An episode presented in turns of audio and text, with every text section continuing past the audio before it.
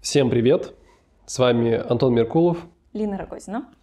Это 10-й выпуск подкаста «Фотофакт». Мы решили записать маленький отрывок того, что происходит с нами, произошло за последние полгода, потому что последний выпуск мы записывали аж в июле, и прошло полгода, так что мы решили возобновить с новыми силами то, за что мы с большой любовью взялись и хотим продолжать. Мы с тобой прекратили записывать подкаст, когда начался свадебный сезон, и мы вошли в рабочий ритм с головой, и нам просто некогда этим было заниматься. За это время произошло очень много. У тебя было много красивых свадеб, ты стал снимать видео. Как ты себя чувствуешь в роли видеографа, и как это, разнится ли это для тебя с ролью фотографа? В чем для тебя разница, как ты это чувствуешь? Мне ответить на первый твой вопрос по поводу того, насколько давно я снимаю? Насколько давно снимаю? Мое интервью, пожалуйста, мое твое интервью. Можно, как тебе нравится? Это на самом деле... Блин, интересно, потом можно будет так вырезать? Ну ладно. Меня отрезать хочешь уже, да? Блин, уже думаешь, как меня вырезать из этого видео? В этом году, где-то, наверное, в мае или в начале июня, я точно не помню, какая это была свадьба, мы снимали с одним видеографом, я был фотографом, и мы снимали свадьбу и ехали обратно домой на его машине, мы возвращались домой, и что-то мы заговорили за видео, за фотографию, ну, как всегда, немножко сплетни, пообсуждать, и... Он мне спросил, как давно я снимаю видео, потому что мы заговорили на эту тему. Типа, вот. И так получилось, что у меня тогда произошло вот это вот осознание того, что я видео начал снимать намного раньше, чем я начал снимать фотографию. Это было на момент, когда я занимался еще паркуром. Это давние времена, 2000. У тебя на Ютубе закрыты эти видео? Да, у меня уже не закрыты.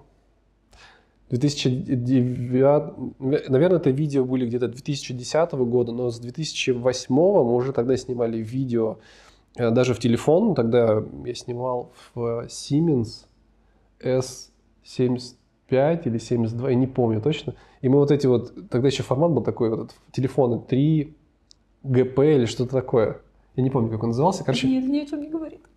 Вот это все я скидывал себе на компьютер. Это было разрешение очень маленького формата, типа там 360 по длинной стороне.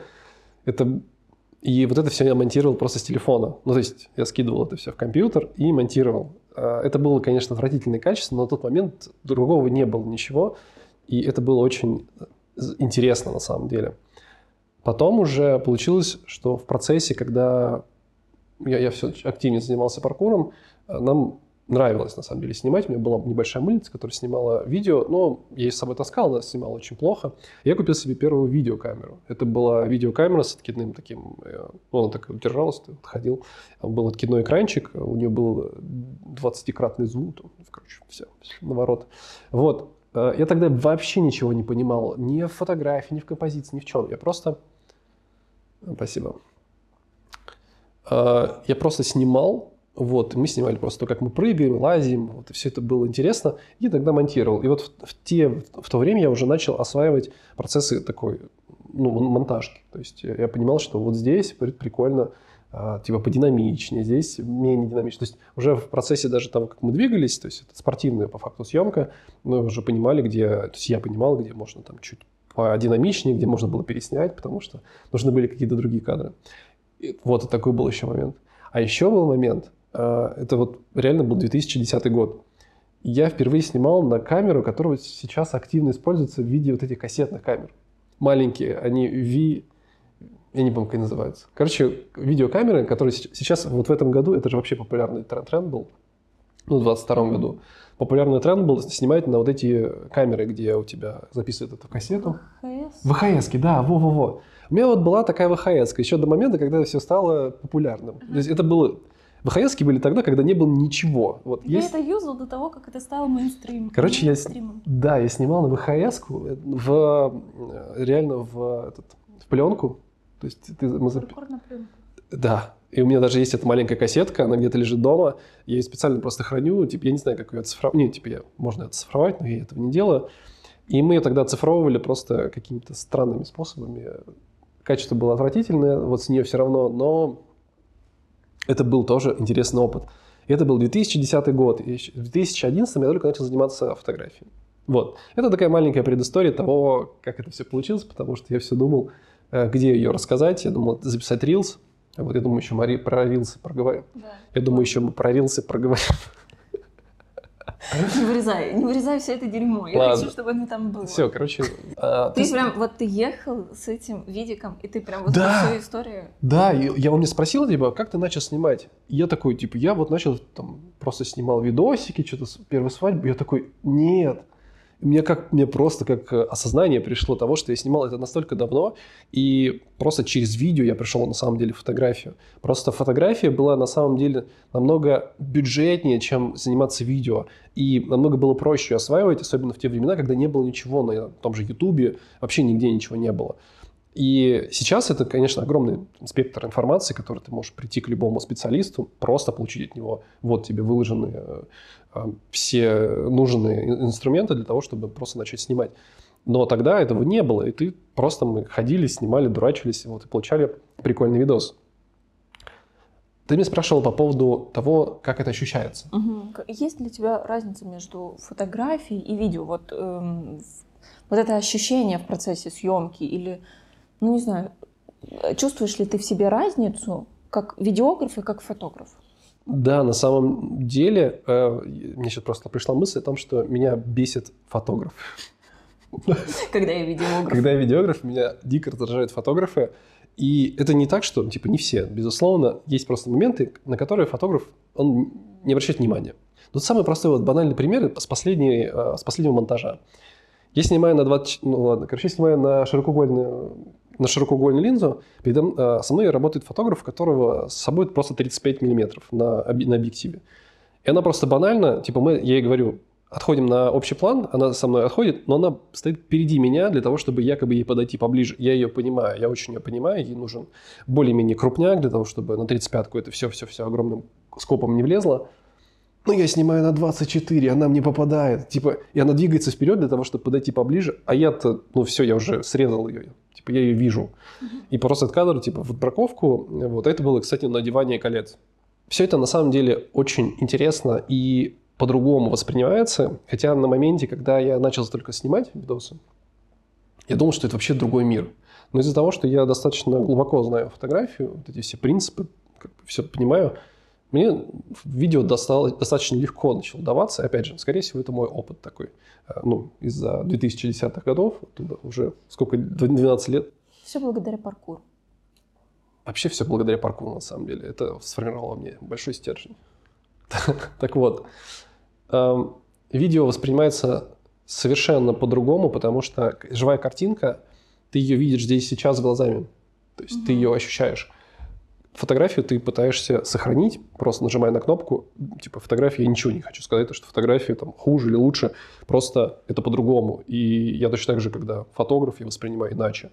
Но видео для меня открывает совершенно другое восприятие, потому что именно вот тебе нужно поймать целостный момент, не просто из него вырвать кусок, а ты такой, вот здесь мне нужно отснять все, типа, вот до какой-то кульминации. Или ты такой, я вот знаю, что здесь будет что-то. Как специалист, который достаточно давно в свадьбах, я знаю, что в каждом промежутке дня или в каждом моменте есть что-то свое. То есть я знаю, где нужно это зацепиться. То есть это просто опыт уже.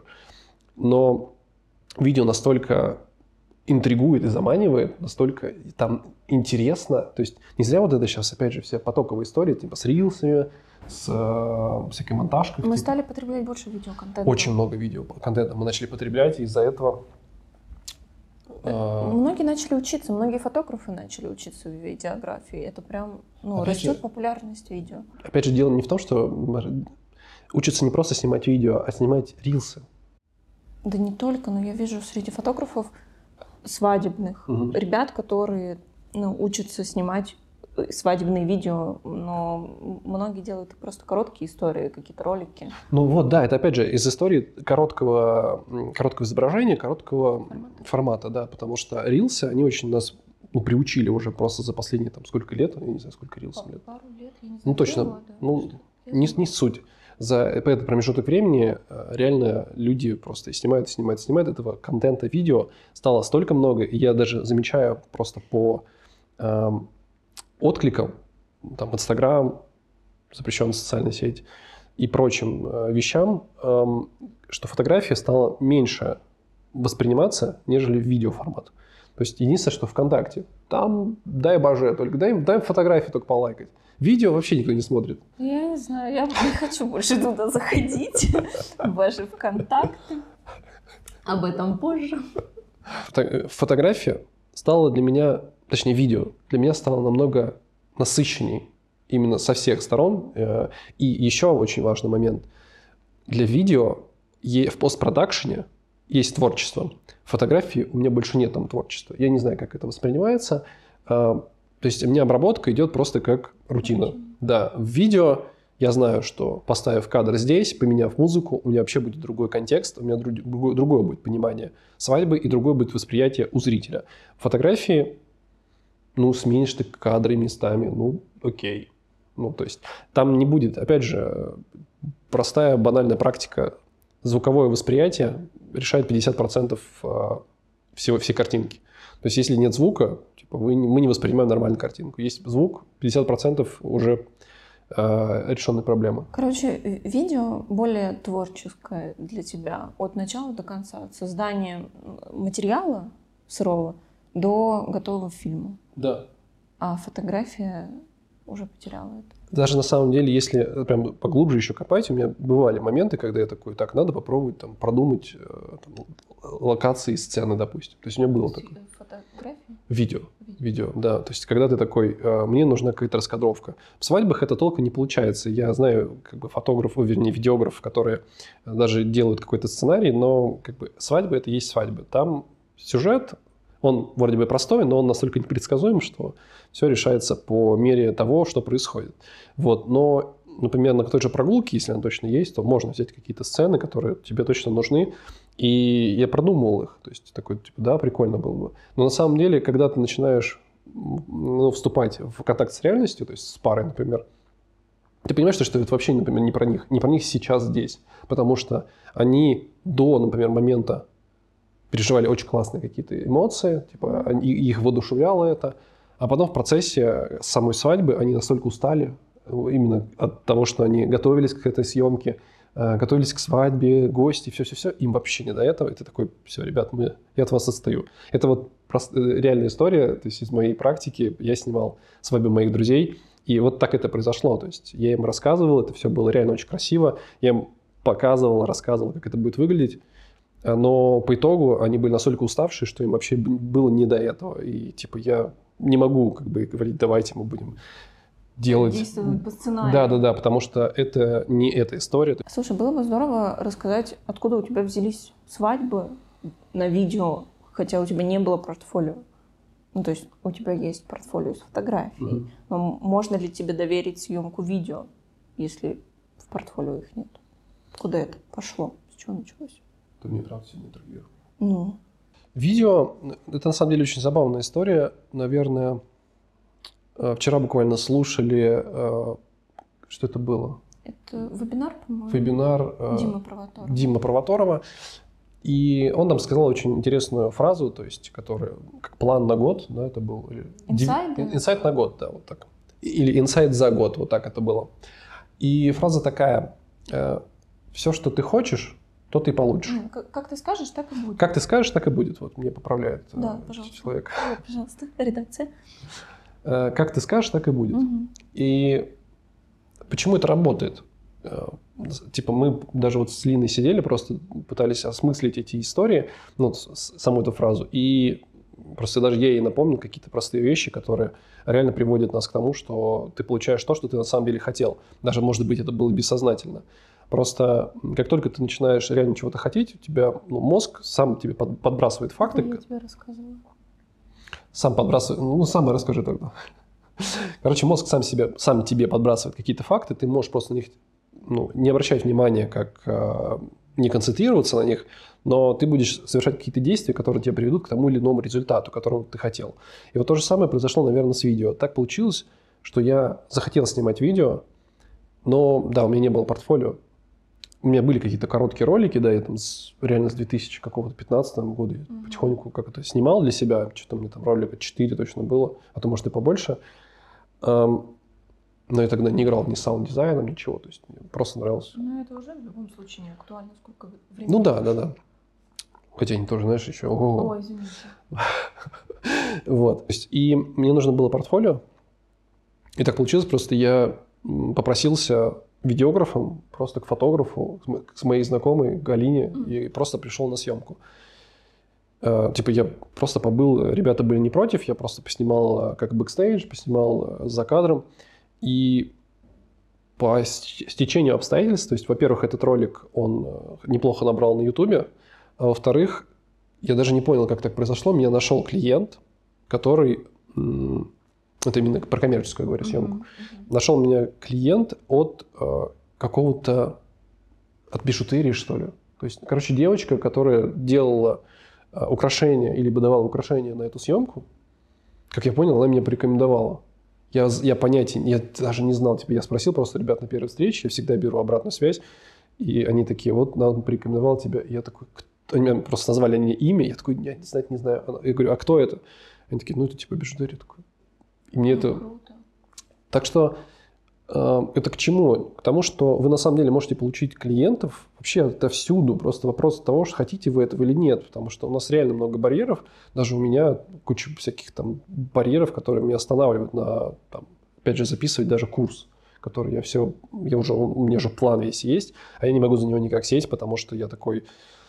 Ну, может быть, я не до конца готов. Или там... То есть я себе пытаюсь найти оправдания, которые на самом деле, ну, их нет. Я просто уже это нужно сделать и дать людям, потому что информации много, информация интересная, полезная, через опыт. И это такой маленький прогрев.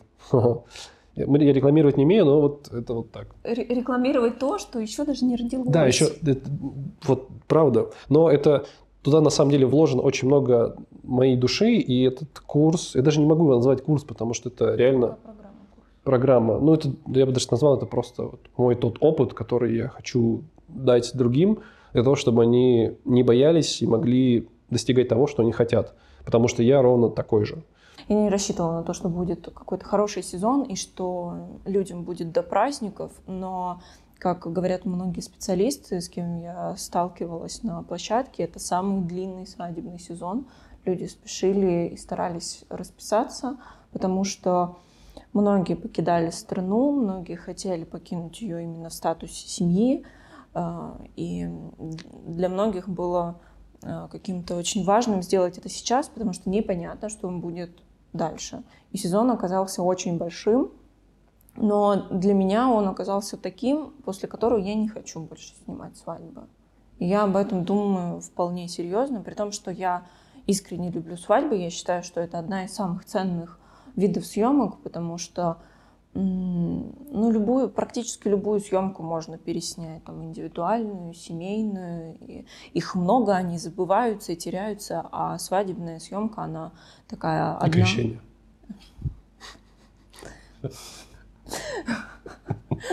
Там просто паспорт тоже выдают. Понятно. Это такая съемка, которую ты не повторишь. Она очень ценная, очень важная.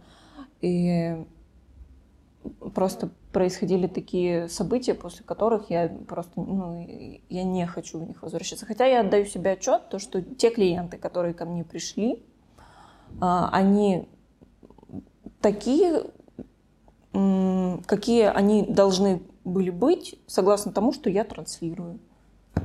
Вот. Но, наверное, можно как-то из этой ситуации выйти, можно как-то проработать позиционирование, выйти на новый уровень клиента, его осознанности, на другие свадьбы.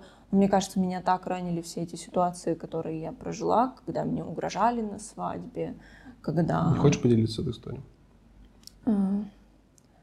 У меня была свадьба, которую я вообще сомневалась, брать или не брать, но она для меня была предпоследней в сезоне, и я посчитала, что будет не лишним как бы взять, потому что ребята вроде симпатичные и вроде бы нормально у нас строится диалог. Ну, то есть сначала... Ну, ребята реально симпатичные, очень, очень интересная пара.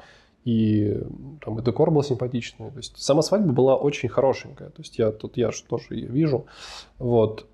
Ну, рассказывай дальше. То есть, как бы визуально и в плане общения у меня не было никаких подозрений. Они начались с тех пор, как меня познакомили с видеографом, который... Это просто... Вот, надо сказать, я... Чтобы люди понимали, я не просто жалуюсь. Я это обсуждала со своим психологом, и мой психолог очень крутой специалист, она выпала из роли психолога в роль матери. Ей хотелось меня пожалеть, потому что ей было так неприятно от этой ситуации. Ей самой казалось, как это некрасиво. В общем, началось с видеографа, который решил, что он совершенно спокойно может задавать мне вопросы, и что это, наверное, этично, о том, адекватные или неадекватные ребята. Это вот прям первая вещь, которая меня резанула. Это было очень долгое... Полемика со стороны Лины, насколько с размахиванием рук, насколько это неэтично, некрасиво. Абсолютно. Началось даже это не с того, что он начал, мы не знакомы, у нас нет друг у друга в друзьях, он начал мне слать голосовые сообщения. Ненавижу голосовые сообщения от незнакомых людей. Сразу на «ты». И на «ты». И на что я ему ответила, что мне неудобно, будьте добры, пожалуйста, текстом. На что он мне ответил, когда будет удобно, тогда и послушаешь. Человек оказался очень деловой, очень занятой. Можно сказать, что там я какая-то слишком предвзятая, чопорная и все такое, но есть маломальский какой-то этикет, когда ты с человеком не знакомый и сразу так начинать общение, ну ладно, я снобушка. Это в любом случае, простите, перебью, в свадебной сфере это ценность того, что специалисты ценят друг друга, понимают, уважают друг друга, потому что когда нет вот этой ценности, нет понимания того, что любой специалист, с которым ты работаешь, ты можешь с ним столкнуться когда угодно, и вообще он может быть кем угодно, и ты можешь либо себе подпортить репутацию, то есть либо, наоборот, ее улучшить. Но бывают случаи, когда это частая история, на самом деле, когда специалист не работает в свадьбах, он просто, ну, либо работает на свадьбах, как... Я до этого еще дойду. Ну, прости. Вот, тогда передаю свое слово. Этого я не знала, что это не стопроцентно свадебщик специалист. Ну вот ребята нашли у него в профиль там 160 подписчиков. Он реально не свадебщик? Он не свадебщик. Он учился в каком-то институте кино, там что-то, не знаю, в Питере есть. Я как попал, слушай, я же не знал. Я рассказывала много раз. Серьезно? Это, да. Вот, и он очень долго в дороге рассказывал о том, что он снимает рекламу, он все время созванивался с кем-то, там искал контакты, чтобы кто-то там режиссер, кто-то короче, там... деловой. Он все время был на связи, и это продолжалось на протяжении всей свадьбы, между прочим. В общем, наш диалог с ним вот на этапе знакомства в переписке, он не складывался, потому что он хотел, чтобы я вместе с ним скооперировалась и настаивала на том, что нам нужно много часов. По сути, ребятам надо было 5-6 часов максимум. Жених не хочет фотографироваться, для него это принципиально. Для невесты много времени не нужно, холодная погода. Нам нужна коротенькая прогулочка и банкет. Все.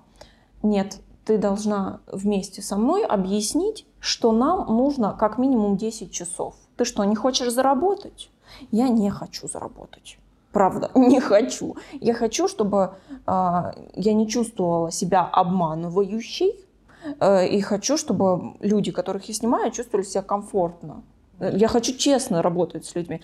А ему было очень важно, чтобы он отснял 10 часов, он хотел заработать определенную сумму. И я ему доказывала, что этого не нужно, нам не нужно столько часов. Он говорит, мы поедем еще вон туда, вон туда, вон туда, везде поснимаемся.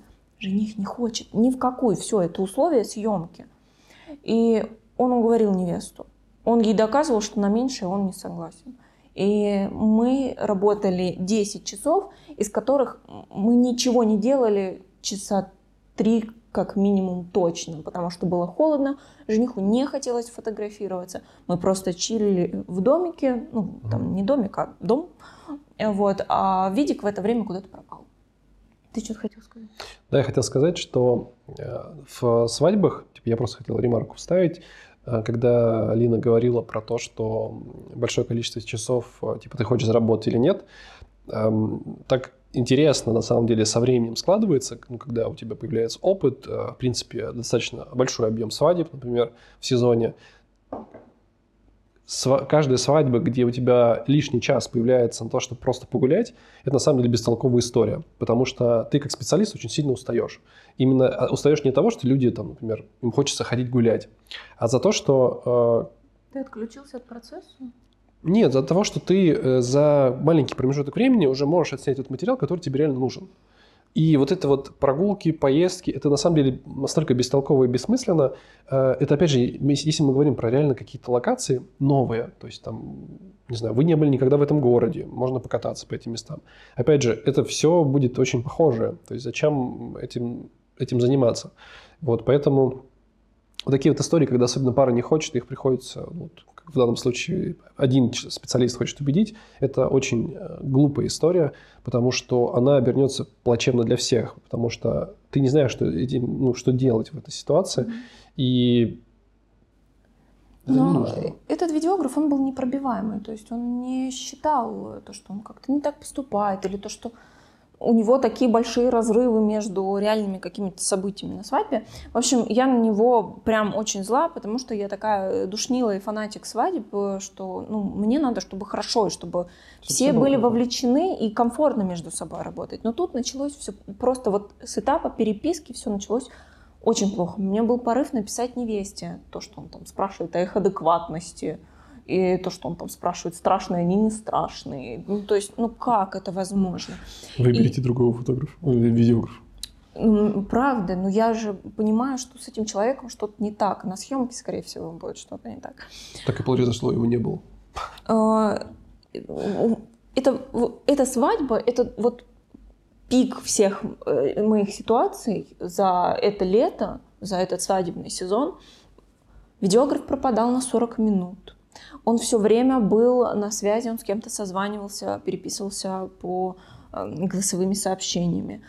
Жених спрашивал, куда пропал видеограф у меня, когда я старалась всегда. При том, что особо снимать там нечего было, правда, у нас большой был разрыв, пока собирались гости, я все равно старалась декор пойти подснимать. Это не то, что я какая-то очень хорошая, а он херовый, это действительно так. Но это... Правда, это так странно, когда ты вроде работаешь, к тебе приходит жених и спрашивает, а Дик что делает? А я не знаю. А их двое. У него была помогайка, и они все время были вместе. То есть его ассистентка. То есть всю съемку они стояли вот так вдвоем перед чем-то, перед кем-то. Они не мешали снимать. Они пришли в джинсах и толстовках. Я не знаю. Мне очень, конечно, импонируют их разговоры о том, что ты на свадьбах снимать нечего. Так вы ничего не снимаете. Пока я не сказала, что есть арка и декор уже в зале, люди не думали о том, что это надо снять. Может, им и не надо. И он мне рассказывал, я вот 13 лет свадьбы, как можно прийти в джинсах, если ты 13 лет? Просто устал. Я поняла. Он очень долго снимал свадьбу. Бестолковый видик, беспардонный и непрофессиональный в области свадеб – это полбеды. Беда началась с того момента, как появились в зале бармены. Если вы хотите засрать полностью свою свадьбу, дорогие невесты, если вы нас слушаете, организуйте интерактив в виде барменов, чтобы они мешали коктейли, а гости перманентно находились в состоянии поглощения этих коктейлей. Гости напились достаточно быстро. Одна дама отличилась особенной расположенностью к опьянению и к фантазированию. Когда у нас была съемка торта, как происходит съемка? Принесли торт, надо успеть сфоткать, пока он целенький, а потом надо фоткать, как ребята его нарезают и отдают кусочки. Вот это время, когда торт стоит целенький, оно какое-то вот такое приблизительно. Минуты, если там есть горячий фонтан. Что происходит у меня? У меня перед тортом стоит особа. Будем называть ее так. Особа стоит и фотографирует на телефон. Субъект. И все, ребята уже все, им резать. Что делаю я? Я беру ее за плечико и вывожу из кадра. Потому что мне надо сфоткать. Без слов, без толкания, без ничего. У меня там ни когтей, ничего. Я не знаю, я не опасна. Я вывела человека из кадра. Я сфотографирую торт. Эта вся история заканчивается, и я иду фотографировать салюты Бенгала. Все же выходят. Ко мне начинают подходить гости. Одна гостья и говорит: вы оскорбили гостью, идите извиняйтесь. Я глазами луп-луп. Я оскорбила гостью. Я думаю, ну как я ее оскорбила? Я ее вывела из кадра, говорю, да, но там... как это ее обидело, идите извиняйтесь. Ну тоже, блядь, я, да, извините. Я работаю. Эмоции. Я работаю. То есть я специалист здесь. Я тут, ну, не знаю, не личная уборщица какая-то. Идите извиняйтесь. Ну тоже, добрый вечер. Можно со мной какой-то диалог произвести. Подходит потом брат жениха. И брат жениха — это просто мой любимый гость. Это моя любимая часть начинается истории. После вот этой особы. Потому что он мне начал угрожать тем, что у меня никогда больше не будет заказов. Он мне тыкал 5000-ную купюру в лицо: бери и убирайся. Он мне рассказывал, что я гнида и мразь. И это все происходило еще при маме жениха и вот его брата, потому что я подошла к ней как к самому разумному, светлому существу вообще вот на этом перу безумия. И после диалога с мамой я поняла, что произошло. Эта особа, употребив алкоголь, когда я ее выдвинула из кадра, она ходила и рассказывала всем, что я ее толкнула и назвала проституткой. Я ее толкнула и назвала проституткой. То есть мне совершенно не жаль ни капельки мою репутацию. Я хожу по свадьбам и оскорбляю гостей. Прекрасно. При том, что я жуткая душнила, обожаю свадьбы, мне надо, чтобы все было безупречно, я решила вот засрать это все. Брат жениха не успокаивался ни в какую, это было ужасно. Некоторые гости подходили ко мне и рассказывали о том, что не обращай внимания на нее, она не очень приятный человек. Честно, меня это не успокаивало никак. Я уже ревела как белуга, потому что я уже не выдерживала мракобесия. Вот реально та свадьба, о которой я рассказываю, это вот все. Пик безумия, который происходил за весь свадебный сезон. Если я буду перечислять весь вот этот шлак, который происходил со мной на каждой свадьбе, вот свидетель, вот утешитель мой, это подкаст просто про мои страдания будет. И с психологом все это обсудила? Я это все обсудила с психологом, который, бедолага, выпала в материнскую роль и хотела меня жалеть вместо того, чтобы мне помогать. Очень умную, можно матернуться, пожалуйста. Очень такую хорошую вещь мне сказал жених, когда он подошел. Он говорит: я не могу ударить своего брата, потому что это мой брат. Но ты сколько лет снимаешь свадьбу? Я говорю: 5 лет. Он говорит: ты за это время не научилась слать людей нахуй? Думаю, не научилась. А сама стою, реву, просто реву.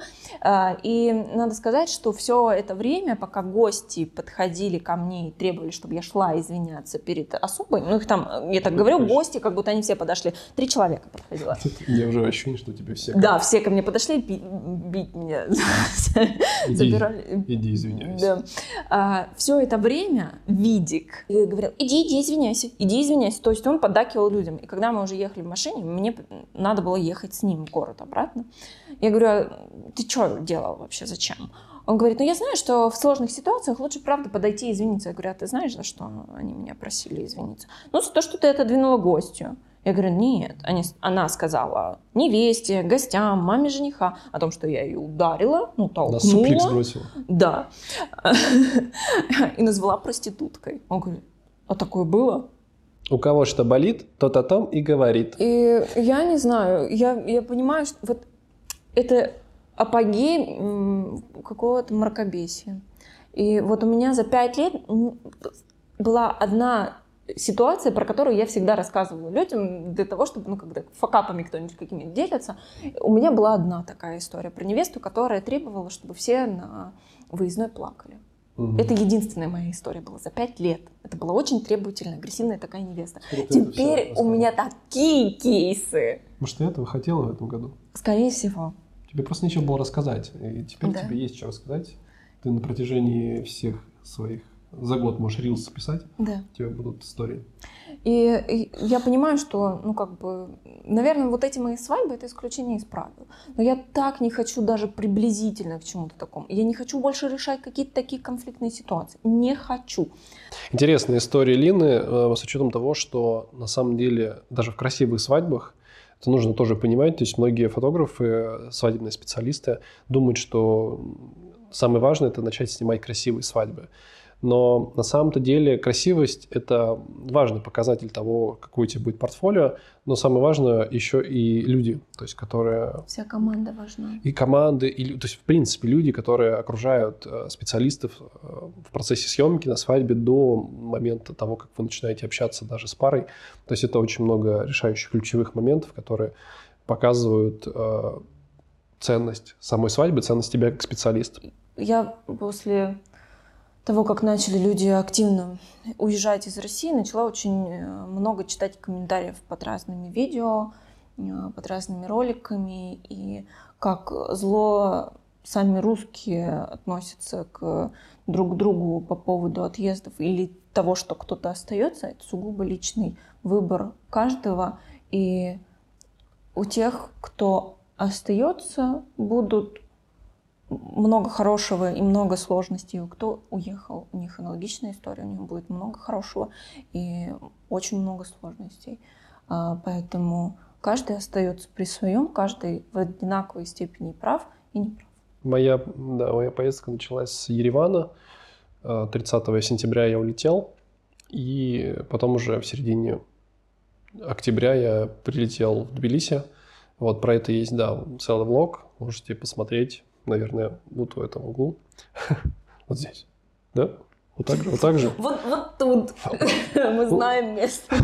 Где-то в углу. Да, я пока, по-моему, в этом. Вот, вы можете посмотреть влог на эту тему. Было достаточно интересно, вот, красиво, хоть и страшно. Все было непонятно, неизвестно. Но об этом вы можете посмотреть влоги. Я начал снимать, да, влоги. Это тоже интересная история. Она, конечно, отнимает очень много сил с точки зрения монтажа, но именно с позиции как бы съемки это очень интересно прокачивает многие навыки, в том числе и говорение, и съемки, вот сидя перед камерой тоже что-то рассказывать. Но на это нужны реально силы, то есть это нужно как-то, чтобы тебя подпитывало, потому что, не знаю, если бы, например, была какая-то монетизация, возможно, это было бы проще. Может, я очень люблю влоги. Вообще, это мой любимый формат. Вот эти вот как бы видеодневник. То есть ты с человеком что-то проживаешь. У меня, когда бывают какие-то моменты какого-то минора или, не знаю, не очень много сил, я очень люблю смотреть влоги, когда ты как будто проживаешь с человеком день и разделяешь с ним эмоции. Я такое очень люблю. И я рада, что ты начала это снимать. Есть уже второй. Спасибо тебе, да, за мысль эту. Есть второй влог, тоже где-нибудь здесь его можете, скорее всего, сейчас найти. Он уже про Грузию, про то, как я катался в Кахетию, какие места посмотрел. Тоже интересно именно с позиции именно личного опыта, именно и монтажа, и съемки, потому что этот выпуск прям долго, на самом деле, я монтировал, и снимал, наверное, около 2,5 месяцев, но из-за него очень долго не брался, потому что у меня не было никаких ресурсов, я весь был в работе, в съемках, в монтаже, и поэтому не было как таковых ресурсов на то, чтобы это все смонтировать. Уже после Нового года, когда вот в эти праздники я понял, что у меня после 3 дней не то, что хочется, а появился как-то ресурс, наверное, на то, что я подзакрыл какие-то уже до Нового года съемки, плюс там, в первые дни праздников тоже я что-то поработал. И вот, и потом у меня появился такой, отдушина того, что у меня появилось свободное время. Вот, про свободное время тоже, кстати, интересно. Несмотря на то, что времени-то вроде как и много, такое ощущение, что ничего не успеваешь. Но ты нон-стопом делаешь видео. Видео, фото. Вот, и мне на самом деле очень не хватает того, чтобы я мог взять просто, начать делать что-то еще. То есть мне не хватает, даже не то, что времени, а не хватает внутреннего ресурса. То есть я как в этой лодке сижу, то есть я гребу, устал, вот, и я понимаю, что мне надо грести, потому что тебя обгоняют, сам себя же обгоняешь. Мне кажется, это надо сделать целью 2023 года, научиться правильно так распределять свое время для того, чтобы не издыхать от работы. Тайм-менеджмент. Да. Мы начали учить английский. Да, мы начали учить английский. У Лины уже хорошие показатели. Вот она большая молодец. Она хоть этого и стесняется в какой-то степени, но она молодец. Но Антон не стесняется говорить. то есть мы похвалим друг друга.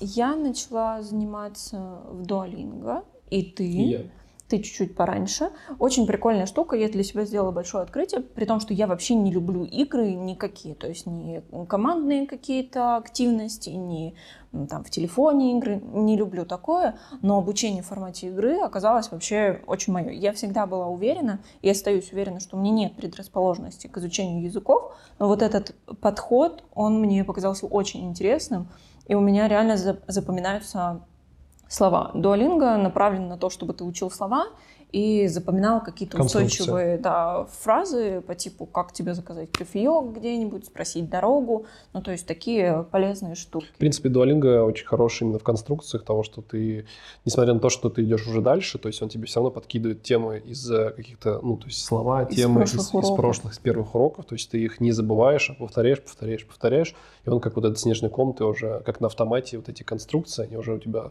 остаются в голове, и это очень полезно на самом деле.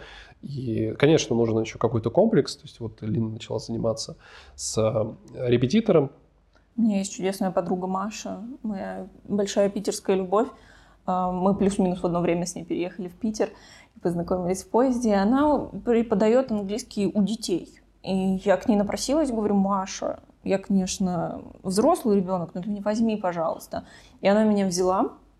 И после меня она взяла еще каких-то взросликов, и она теперь занимается взрослыми. Возможно, она и раньше занималась, просто я не обращала внимания, но очень здорово. То есть мне нравится ее подача, мне нравится, что что она мой друг, и я ее не стесняюсь, когда я что-то не так делаю. Ну, вот школьная программа, знаешь, когда ты перед всем классом стоишь, это БМ, и над тобой еще и похихикают. Я из вот этой классической шутки про учительницу, которая забеременела и ушла, англичанка. У нас перманентно не было англичанки. Одна уехала, другая развелась, там что-то бросила, другая цветочная открыла, третья была секретарша, не знала английский язык.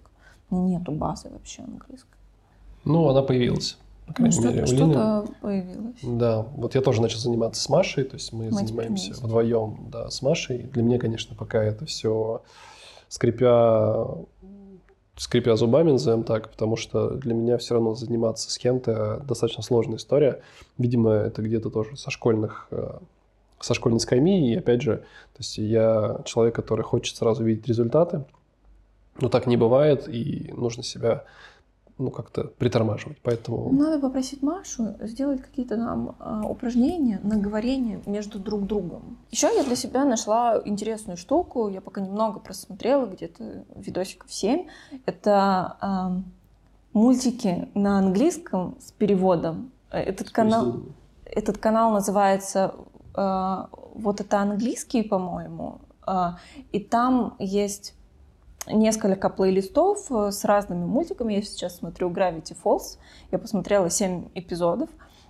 Там дается сначала фрагмент мультика на английском, и потом учитель, назовем так, ведущий этого формата, она рассказывает про конструкции и помогает переводить слова, потом ты снова смотришь этот фрагмент на английском, и я запоминаю оттуда какие-то не очень нужные слова. Можно запоминать сленговую речь. Типа засос, зачем мне? Потому что я такое же самое видел с сериалами и с подкастами. То есть англоязычные подкасты переводят именно в таком же ключе, там с более сложной речью. А в мультиках для детей все равно речь более простая для восприятия. Опять же, конечно, все зависит от мультика, но это реально очень прикольная история. Я пока не...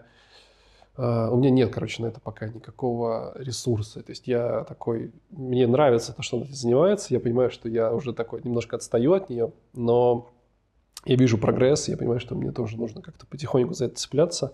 Но я вот сидел, наверное, вот эти 2 недели с момента Нового года, я все сидел за фильмом, и я никак, у меня вот только я отдал, и пока никакого ресурса, мы зато сели писать подкаст. Это тоже хорошо. Ну, хорошо, что мы начали учить английский, особенно когда мы находимся здесь, потому что здесь есть среда, в которой его можно попрактиковать.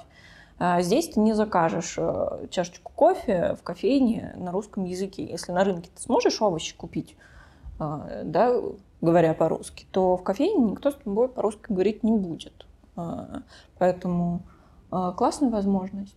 Поговорим про рилсы. Мы говорили вот про то, что формат видео коротких становится... Да, коротких видео, и в принципе видео начинает активно ворваться и мы в них. Пространство. Да. А вот этот следующий год, скорее всего, займет искусственный интеллект, то есть именно как это правильнее? Нейросети. Нейросети, да. То есть то, как формируют фотографии, видео, и это, скорее всего, будет активно уходить в историю, в том числе с всякими масками, с фотографиями. Я думаю, уже все видели, вот эти все маски.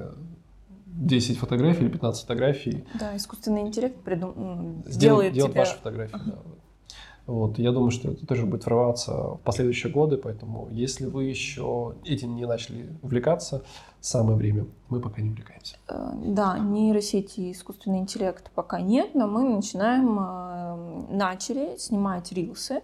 И, честно говоря, наши действия хаотичны, потому что у нас нет стратегии. Мы вроде снимаем, вроде более-менее стабильно это делаем, но пока выхлопа нет, потому что я вот за себя хорошо понимаю, что у меня нет стратегии. То есть вроде бы энтузиазм есть, вроде бы я там нащупаю формат, в котором мне действительно интересно снимать, но дальше ничего. То есть я пыталась снимать всякие смешнявки, вот эти видосики с прикольными звуками. Да, здорово, их смотрят, но от этого нет выхлопа. То есть, наверное, если ты какая-нибудь очень... Давай поясним, что выхлоп — это имеется в виду... Подписчики, продажи... там, я не знаю, какие-то еще дополнительные взаимодействия, переходы в какие-то другие социальные сети, то есть никакой обратной связи. Какое-то хотя бы маленькое масштабирование. Да, то есть, здорово, люди тебя смотрят, какие-то охваты, наверное, у тебя растут, и все, никому... И охваты не растут. Какая разница. Я решила для себя, что надо больше добавить экспертности через какие-то простые визуальные... То есть не через даже личность, а через какие-то красивые видосики давать какую-то пользу. Надо сказать, при том, что я не хочу снимать свадьбы, я не хочу уходить из фотографии. В общем, я очень люблю преподавание, у меня есть опыт в этом. И я хочу перенаправить себя в эту область и, наверное, в область блогинга. И мне нужны новые люди, мне нужны люди, которые будут интересны то, что я делаю, то, что... чтобы они мне доверяли, мне действительно можно доверять, но у меня все еще не получается это делать. Я купила себе обучение, но я его еще не посмотрела. Лину нашла ученица через подкаст «Скинь фотки», и Лина преподавала ей сколько? Полгода? С сентября месяца мы занимались раз в неделю. Это был, правда, интересный опыт. Она... Девушка издания. Да, это как книга такая есть. Девушка издания? Да. Прекрасно. По-моему, да. Она учится в Дании, в фотоколледже, по-моему, так она сказала сегодня. Ты не слышал? Колледж связан с визуальными искусствами. И у нее очень интересная история. Она взрослый человек, она вырастила детей, она переехала в Данию, она 5 лет посвятила тому, чтобы хорошо выучить язык, хорошо себя чувствовать в этой стране, и решила, что она очень много сделала, и она может реализовать себя в своей очень давней мечте детства, начать фотографировать. И она пошла учиться в колледж. Это вообще потрясающая история. У них очень много практик, много работы со светом, но вот с кем я обсуждала программу, вот с тобой, с Лешей, мы сошлись все на одном мнении, что фотография очень сильно отстает в развитии лет на 10. Им тщательно дают программу, она большая, насыщенная, но от той же России это очень сильно отличается. Чем занималась я с Наташей? Я была для нее скорее репетитором. То есть она ходила и на свои занятия, на свои практики, а я ей давала, грубо говоря, основы фотографии, от настройки То есть я ей досконально все давала, так же, как я бы учила кого-нибудь тет-а-тет, или как я учила ребят в фотошколе. Я давала знания там про настройки камеры, про объективы, композицию, цвет, про все. Ее это подкрепляло в плане того, что очень много терминов на датском, которые не входят в обиход, и она просто не понимала, что ей говорят. И когда вот у нее складывалось два урока, датский и мой, и она понимала уже, что от нее хотят и что они делают. Это был очень крутой опыт, он был длительный. И вот Наташа закончила обучаться совсем недавно. Она получила 4, ей снизили балл за то, что она добавила картинки из интернета. В свою дипломную работу. Прям дипломная работа, как в институте. Ну, с учетом того, что им еще учиться 4 года? Всего, по-моему, 4 года. Всего 4 года. То есть обучение на фотографа 4 года. Это на самом деле здорово, то, что, в принципе, есть образование как фотографа, потому что в России такого нет. В России ты можешь просто пойти в фотошколу и получить диплом, но это не будет никаким образованием именно с точки зрения высшего, не высшего, среднего. Это просто будет как квалификация, да, допустим. Вот.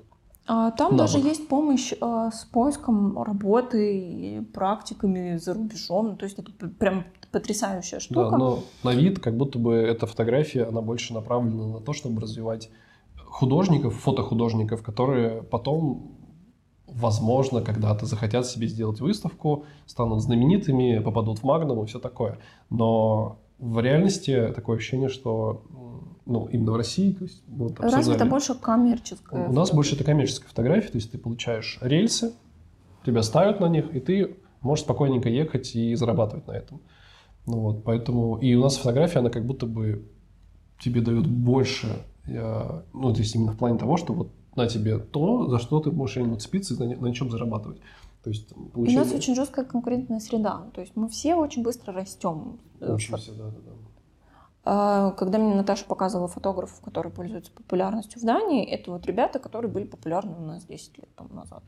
То есть студия, все такие одинаково наряженные, там вот идеальненько вот так вот сидят.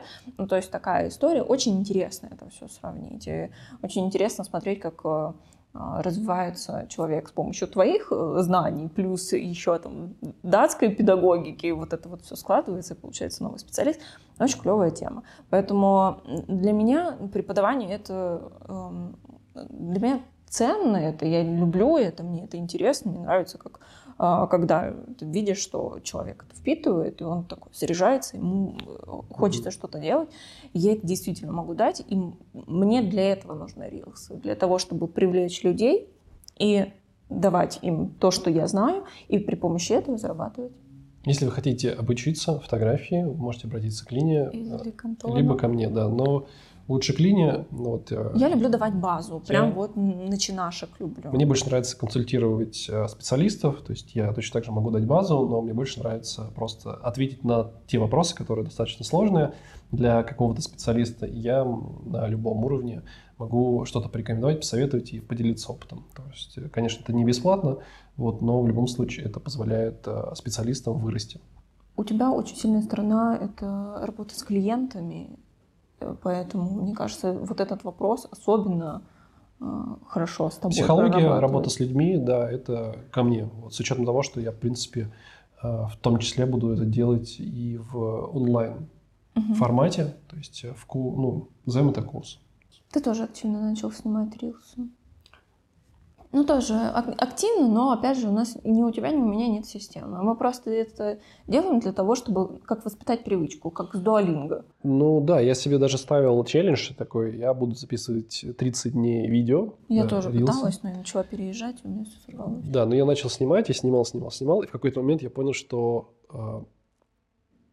в какие-то дни это настолько бессмысленно, просто нужно, типа, я снимаю один день, я вот взял, сел, сделал и смонтировал. Вот, потратил на это там, час-два, и вот у меня готовый ролик. На самом деле просто нужно на это тратить день, чтобы тебе была штамповка этих роликов, и ты мог их выкладывать просто с периодичностью. Ну, кому-то действительно так. Это на самом деле так, ну, это лучше всего делать, потому что мы первые прям рилсы так и делали. То есть мы там заходили в студию вот с Линой и снимали прям комплекс видео, там где-то от 7 до 15 у нас получалось. Вот, и я периодически их монтировал и выкладывал. Вот сейчас, то есть я захотел, снял. Вот в этом, конечно, нет комплексного подхода, и, конечно, это, наверное, минус, потому что какие-то технологии Инстаграма нас не хотят продвигать. Ну, меня, по крайней мере, у меня очень плохие охваты на Reels. Ну, ты удалил очень много разом людей, это может быть причиной. Возможно. То есть я тоже об этом думал, то, что нельзя удалять большое количество людей. Я не знаю, когда меня восстановят Инстаграм. Зато у меня появилась реклама на основном аккаунте в Тбилиси. Вот теперь, теперь у меня есть реклама в основном аккаунте. Вот у меня, правда, не включена реклама. Мы все знаем, по какой причине. Вот, но это не страшно. Ну, ты будешь пробовать настраивать таргет, да? Посмотрим. Я не хочу это говорить пока. Что еще? Еще хочешь поговорить? Ну, надо... Наш подкаст все равно будет больше про людей, про психологию, про... Чувства, то, как люди живут, люди, ну, специалисты живут, то есть как мы живем, даже этот выпуск, он все равно больше похож на то, как люди проживают те или иные моменты, нежели про какую-то техническую составляющую. Он никогда не был про техническую составляющую. Нам это не очень интересно. Вот таким образом, 10-й, пусть будет это выпуск, заключительный. Для этого сезона. Короче, в следующем сезоне мы будем звать гостей, специалистов, фотографов, видеографов, ведущих, возможно, организаторов. Даже не то, что возможно, у нас будут организаторы, с которыми мы хотим пообщаться, с которыми мы хотим поделиться какими-то моментами важными, особенно для специалистов в виде фотографов и видеографов. Да. Вот, возможно, это точно невозможно, а точно это будет полезно, в том числе для невест. Так что увидимся в следующем сезоне. Пока-пока. Пока.